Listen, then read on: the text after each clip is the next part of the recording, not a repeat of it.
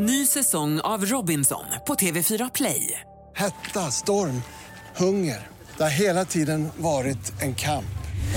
Nu är det blod och tårar. Fan händer just nu. Det. Detta är inte okej. Robinson 2024, nu fucking kör vi! Streama söndag på TV4 Play. Du lyssnar på podcasten Dokumentära berättelser som görs av journalisterna Sideri Ekenryd och Ylva Ageli.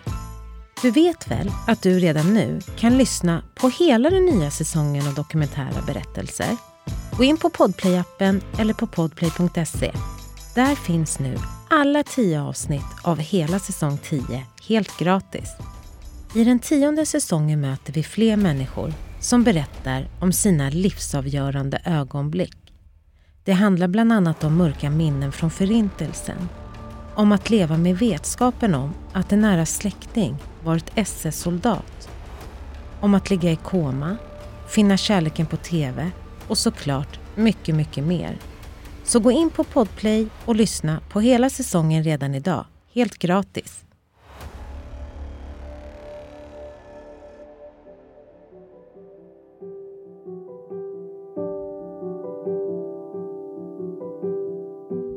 Här är en berättelse om att söka i sitt förflutna. Om att känna att man bär på ett nedärvt trauma och att upptäcka en mörk historia. Hon kunde bli... Um, hon försökte om och om igen um, försvara Hitler. Vilket jag tyckte var jättemärkvärdigt. Varför försöker hon försvara Hitler?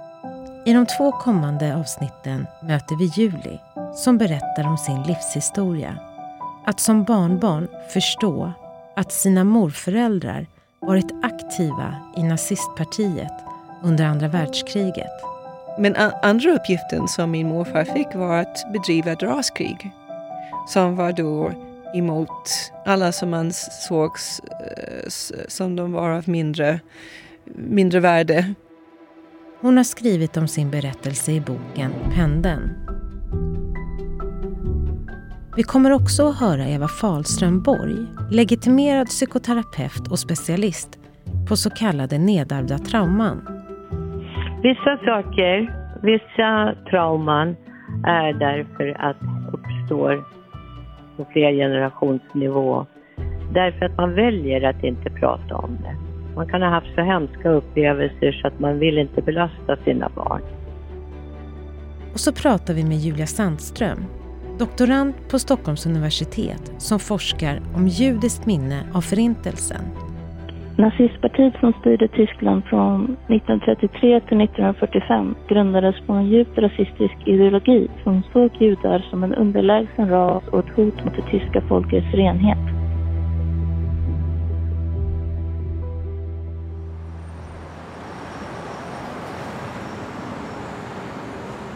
Jag föddes i Brasilien 1967. Och eh, jag hade ingen aning varför min mors familj befann sig där. Julis föräldrar träffas i Brasilien. Hennes pappa är amerikan, en framgångsrik bankman. Och hennes mamma, med tysk härkomst, är där på grund av sin familj. De har det gott ställt och hennes mamma är en tjusig hemmafru. Det fanns folk hemma. Vi hade, vi hade någon som lagade mat och som gjorde ordning hemma och allting. Så det, från en svensk synpunkt så såg det extremt lyxigt ut. Uh, och, uh, vi, men jag kan säga att så var det också om man levde i Brasilien under den tiden. Um, och sen var min far bankman och han, han, han blev tidigt fram, ganska framgångsrik i sitt, i sitt jobb. Så, men sen efter, vi stannade inte i Brasilien. Eh, 1970 så eh, reste vi till London och efter det så, så blev det en uppväxt i tio olika länder på tre olika kontinenter i Asien, Europa och Sydamerika. Det är hennes pappas arbete på en stor internationell bank som gör att de flyttar runt i världen. Sen så kan man säga att um, det kanske finns en känsla uh, bland mina föräldrar som, som de delade, uh, som var gemensam för dem, att de vill båda två komma ifrån sin förflutna. Min far växte upp fattig i New York. Uh, hans bank var i New York så han ville komma så långt ifrån det som möjligt så han valde alltid att vara stationerad i ett annat land för dem. Och min, i min mors fall så vill hon definitivt inte tillbaka till Tyskland uh, eller sen, senare till Brasilien. För eh, det skulle påminna henne om det som hon hade kommit ifrån.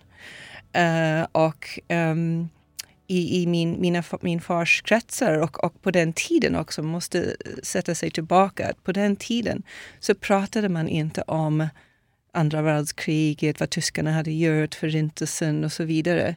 Det var någonting som speciellt inte i fina kretsar som min far rörde sig i. Då behövde min mamma se perfekt ut, hon var en väldigt vacker kvinna, hon var väldigt vårdad och eh, man skulle absolut inte låta det förflutna i hennes familj komma upp. Eh, det var det farligaste som man kunde tänka sig. Bakom den fina fasaden är en kärlekslös och destruktiv situation hemma. Hennes mamma är hård och kall som förälder.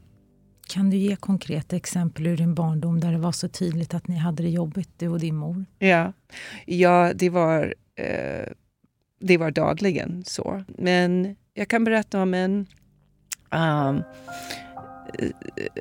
en situation där um, jag kanske var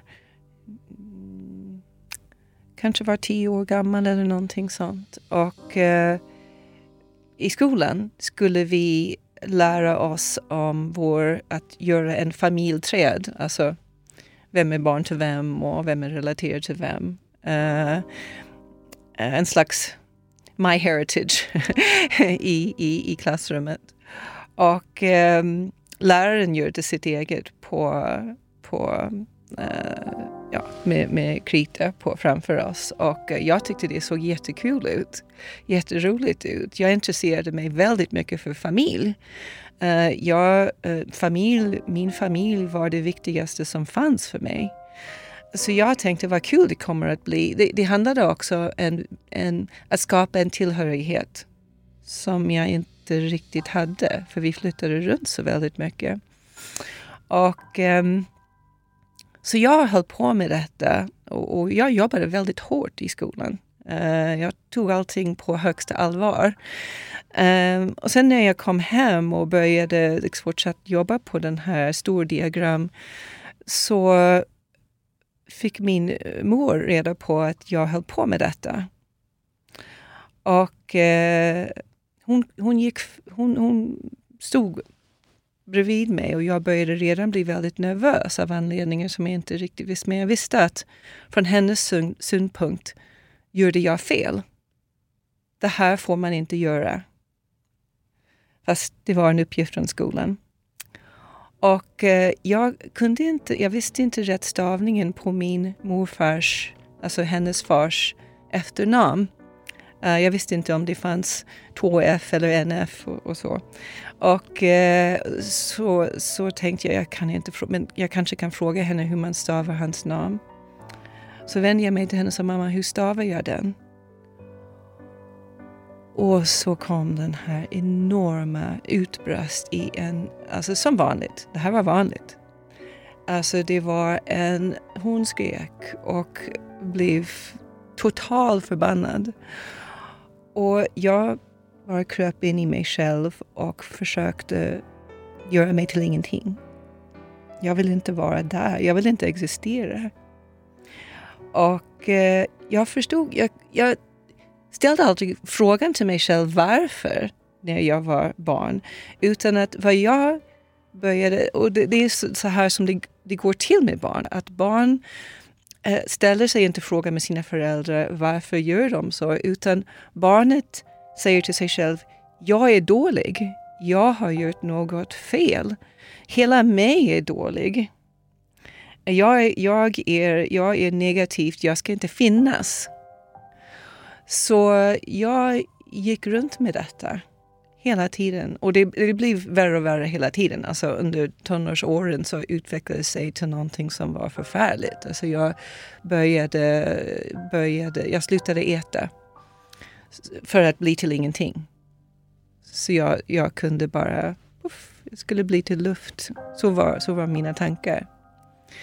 Um, så det blir väldigt allvarligt. Uh, och, och det handlar inte om att man vet det, varför det sker. Eh, väldigt många människor tror att på grund av att jag har en sån bakgrund att jag bär med mig en skuld. Nej. Det handlar om att man suger in det här från sina föräldrar eller från en förälder väldigt tidigt i livet. Och det man suger in är att man har gjort någonting fel och att man är skamligt. Och, och, och det, det, är en skada som man, man i stort sett då måste bearbeta nästan hela sitt liv. Ett poddtips från Podplay. I fallen jag aldrig glömmer djupdyker Hasse Aro i arbetet bakom några av Sveriges mest uppseendeväckande brottsutredningar går vi in med hemlig telefonavlyssning och, och då upplever vi att vi får en total förändring av hans beteende. Vad är det som händer nu? Vem är det som läcker? Och så säger han att jag är kriminell, jag har varit kriminell i hela mitt liv men att mörda ett barn, där går min gräns. Nya säsongen av Fallen jag aldrig glömmer på Podplay. Att växa upp i en rik familj tillhörande överklassen innebär att en stor del av omsorgen om Julie sköts av olika barnflickor genom åren. Alla barnflickor som tog hand om mig under min uppväxt um, har kanske räddat mig. För att uh, jag kan inte minnas en som inte var väldigt kärleksfull. Uh, de hade alla en, en jättestark tro, um, uh, alltså religiös tro. Och, ehm, och, eh, men på ett positivt sätt för det mesta. Uh, och uh, de, de, de, vissa av dem, uh, alltså i Brasilien till exempel, så hängde de uh, såna, vad heter man, talismaner kring min, min, uh, min, min säng, min barnsäng. Jag vet inte, men de kanske kände att det fanns onda krafter som fanns i vårt hus. För min, min, min mamma var, var väldigt störd Uh, och hennes temperament var kan inte ha varit så lätt att leva med. Eh, ja, jag vet att det inte var lätt att leva med för att senare så följde jag upp med några som hade tagit hand om mig och min syster när vi var liten och då berättades en annan historia. Mm. Så jag, det såg, det såg vi, vi, det var in, ingen brist på någonting. Vi hade allt. Vi hade allt. Jag hade allt. Jag fick allt. Kanske allt. Men inte kanske brist på, på kärleken. Och det är en väldigt viktig punkt. Därför att vad var det som nazismen försökte förstöra mellan människor? Det var kärleken. Hennes mamma bär också på en ideologi som smyger sig in i vardagen på olika sätt. Hon kunde bli, um, hon försökte om och om igen um, försvara Hitler. Vilket jag tyckte var jättemärkvärdigt. Varför försöker hon försvara Hitler? Varför i hela världen ska hon göra det? Jag, jag brydde mig inte ens om Hitler på den tiden. Det var inte viktigt för mig eh, då. Eh, och eh, alltså, vi kunde sitta vid ett matbord och då skulle hon alltså säga, ja men allt som han gjorde var inte dåligt. Vad ska man säga åt det? Nej, kanske inte, men eh, när man tittar på eh, hela helheten var det hemskt. Eh, alltså sådana saker. Och naturligtvis antisemitismen var eh, närvarande hela tiden. Eh, sen så kom det upp massor, alltså jag hade en nära relation till hennes mor eller den blev den, den, vår relation växte med åren och um, delvis därför att jag var ganska fokuserad på att lära mig tyska. Jag vill det. Min mor vill inte det. Uh, jag tror att en del av henne vill skydda mig emot allt detta. Så, um, men min, min, uh, min, min mormor, hon, vi delade väldigt många uh, alltså, vi hade en kärleksfull relation. Men ibland så skulle hon komma med, med gamla skärvor av hennes ideologi som jag inte visste vad jag skulle göra med. Skulle jag, ska jag säga nej mormor, så får du inte säga. Hon kanske skulle inte älska mig längre.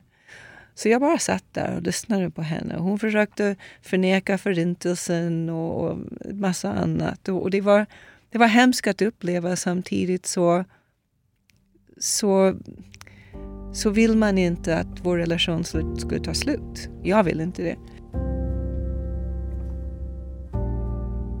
Nazistpartiet i Tyskland menade att det var judarna som var ansvariga för en del olika sociala, ekonomiska och politiska problem i landet. De försökte eliminera dem helt och hållet på flera olika sätt. Vi hör Julia Sandström som forskar om judiskt minne av Förintelsen. Nazistpartiet trodde också på begreppet rasenhet och såg utrotningen av judar som ett sätt att bevara den ariska rasens upplevda renhet. Det är viktigt att notera att nazistpartiets ideologi om judar inte var ny eller unik för den period då det styrde Tyskland. Så nazistpartiets ideologi bottnade i en specifik form av antisemitism som försökte rättfärdiga utrotningen av judar som ett sätt att rena den ariska rasen och befria samhället från vad den såg som en skadlig och underlägsen grupp.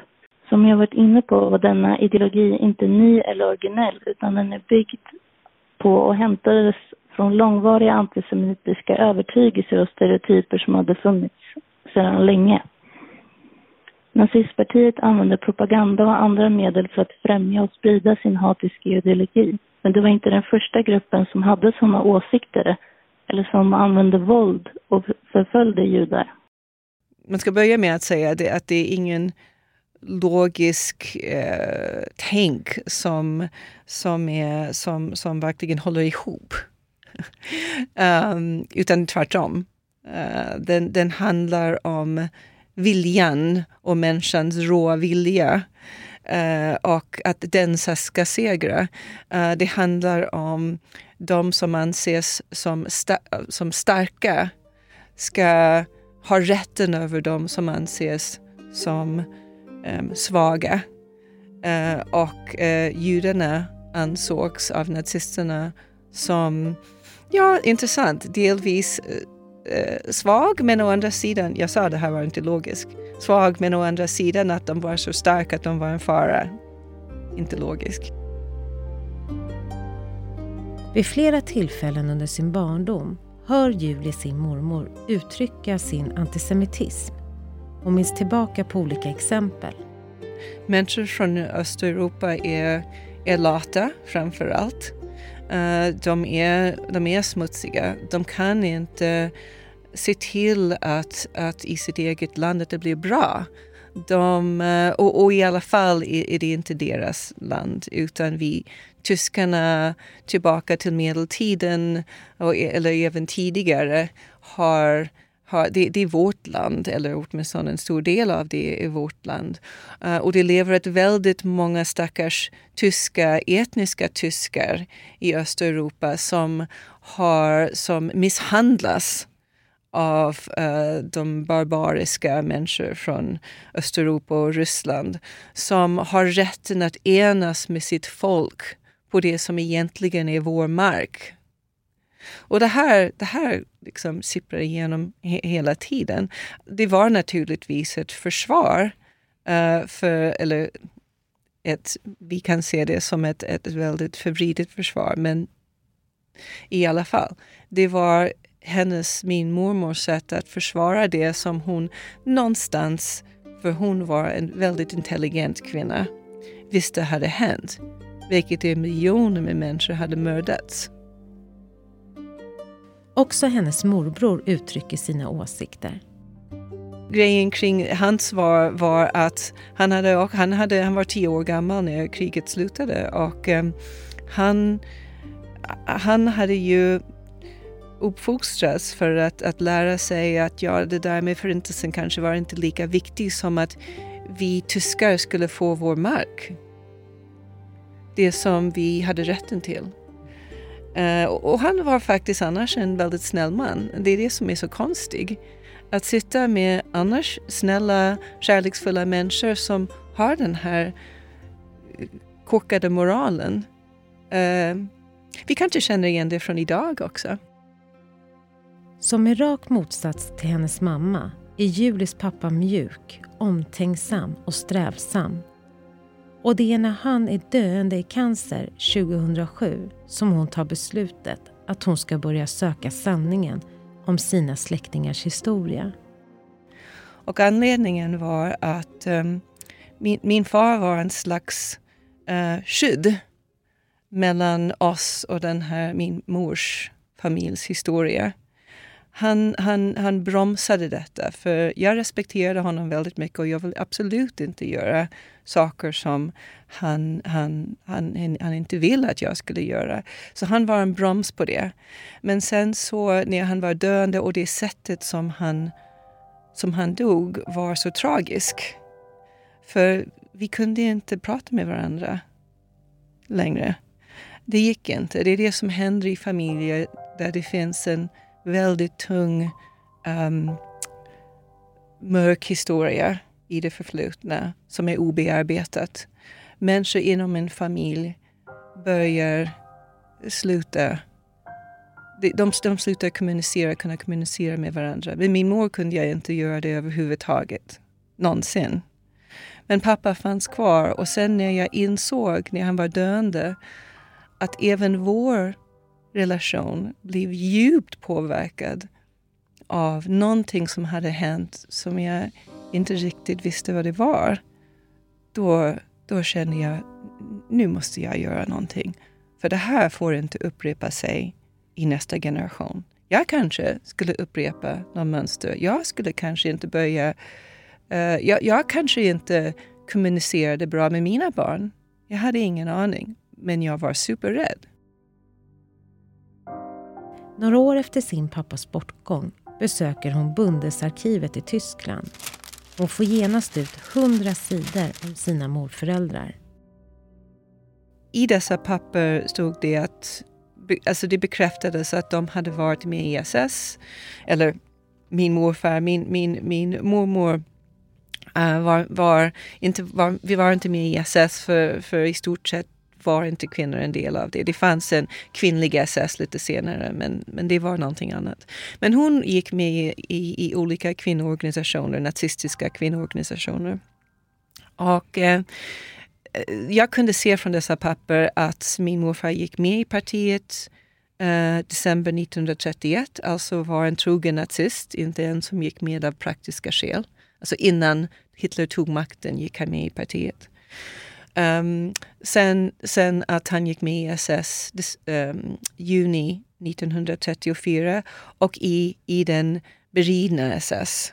Uh, eh, och, um, för han var bra på, på hästar och att rida helt enkelt. Och, um, och, och, eh, jag kunde också se att min, mina morföräldrar hade med sina barn varit stationerad i olika delar av Polen, eh, eller Wartegau som det kallades under kriget efter eh, tyskarna marscherade in och tog över eh, stor, alltså Polen. Um, ehm, så att, att de hade varit stationerade genom hela andra världskriget som är lite, lite ovanligt att hela familjen hänger på.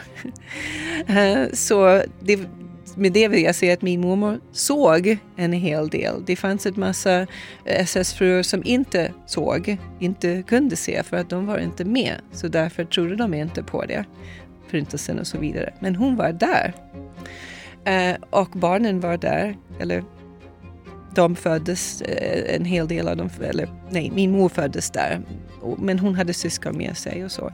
Så det, det fick, jag, fick jag upp. Och sen när jag, när jag gick vidare med min forskning så fick jag upp att eh, min morfar hade två uppgifter, fick två uppgifter av nazisterna.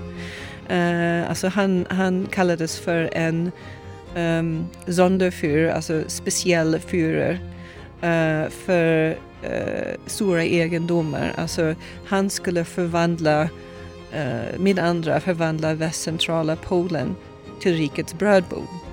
Det här var otroligt viktig för Hitler därför att han visste att en halv miljon kvinnor och barn dog av svält under första världskriget. Så det här skulle inte upprepa sig i, i hans krig. Uh, men andra uppgiften som min morfar fick var att bedriva ett raskrig som var då emot alla som man såg uh, eh, som de var av mindre, mindre värde. Um, och i hans fall så handlade det inte mest om judar, i hans fall handlade det om, om polska landarbetare. Det var de som han misshandlade. Så de, de skulle um, användas av honom, utrottas och så skulle tys etniska tyskar och andra tyska bönder uh, och, och, tyska pers personer komma in och ta över. Men det här hände aldrig riktigt. Så att han fick uh, han, han jobbade vidare med alla de här tyska um, landsarbetare som han torterade och misshandlade och, och då finns det också um, bevis uh, på att han, är, han som, som gör att han är misstänkt, blir misstänkt för mord av de befintliga landägare. Den här mörka historien som burits på i generationer efter lägger sig som en våt filt över Juli även som vuxen. Vi hör Eva Fahlström Borg, legitimerad psykoterapeut och specialist på så kallade nedärvda trauman. Vissa saker, vissa trauman är därför att uppstår på flergenerationsnivå därför att man väljer att inte prata om det. Man kan ha haft så hemska upplevelser så att man vill inte belasta sina barn. Det kan också vara händelser som har hänt kanske flera generationer tillbaka som man faktiskt inte med, är medveten om att de har hänt. man börjar på uppföra sig konstigt. Vi moderna människor, vi tror ju jämt att vi har skapat oss själva och att vi har fria val. Men som terapeut så ser man ju att de där valen kanske inte är så fria kanske är andra saker som har bestämt vad man ska göra i livet, hur man ska tänka. Och väldigt ofta så kan det vara en strid mellan vad man vill och vad man gör. Hon berättar också att nedärvda trauman ofta visar sig i handlingar. Att man gör konstiga saker som man inte förstår vad man gör. Eller konstiga livsval. Ett trauma som inte blir bearbetat kallar jag för frusna trauman. De kan ligga kvar i kroppen. De kan också ärvas. Och det där låter ju väldigt mystiskt. Men det är som att det där traumat bara ligger och, och sover i en. Och man gör saker som man inte riktigt begriper. Så inträffar någonting som aktiverar det. Varför gör jag just på detta viset? Man pratar med sina vänner, man pratar med sin familj, man kanske säger ja det är bara för jag är konstig. Men man kan också börja på att spåra. Är det här någonting som jag har valt? Är det någonting jag har varit med om? Vad är det som finns i min släkthistoria? Och hur kan det ha bestämt vad jag gör idag? I nästa avsnitt vi vet, vi ser det idag i, i Ukraina till exempel och i många andra krig i världen att våldtäkt är ett krigsvapen. Uh, och uh, min morfar använde den. Vad mer hittar Julia om sin morfar i arkiven? Och hur har hon själv bearbetat sin mörka historia? Glöm inte att alla avsnitt av säsong 10 finns ute redan nu på podplay.se eller i Podplay-appen. Och vill du komma i kontakt med oss som gör den här podden och dela med dig av din historia, mejla då oss till kunskapsstudion gmail.com.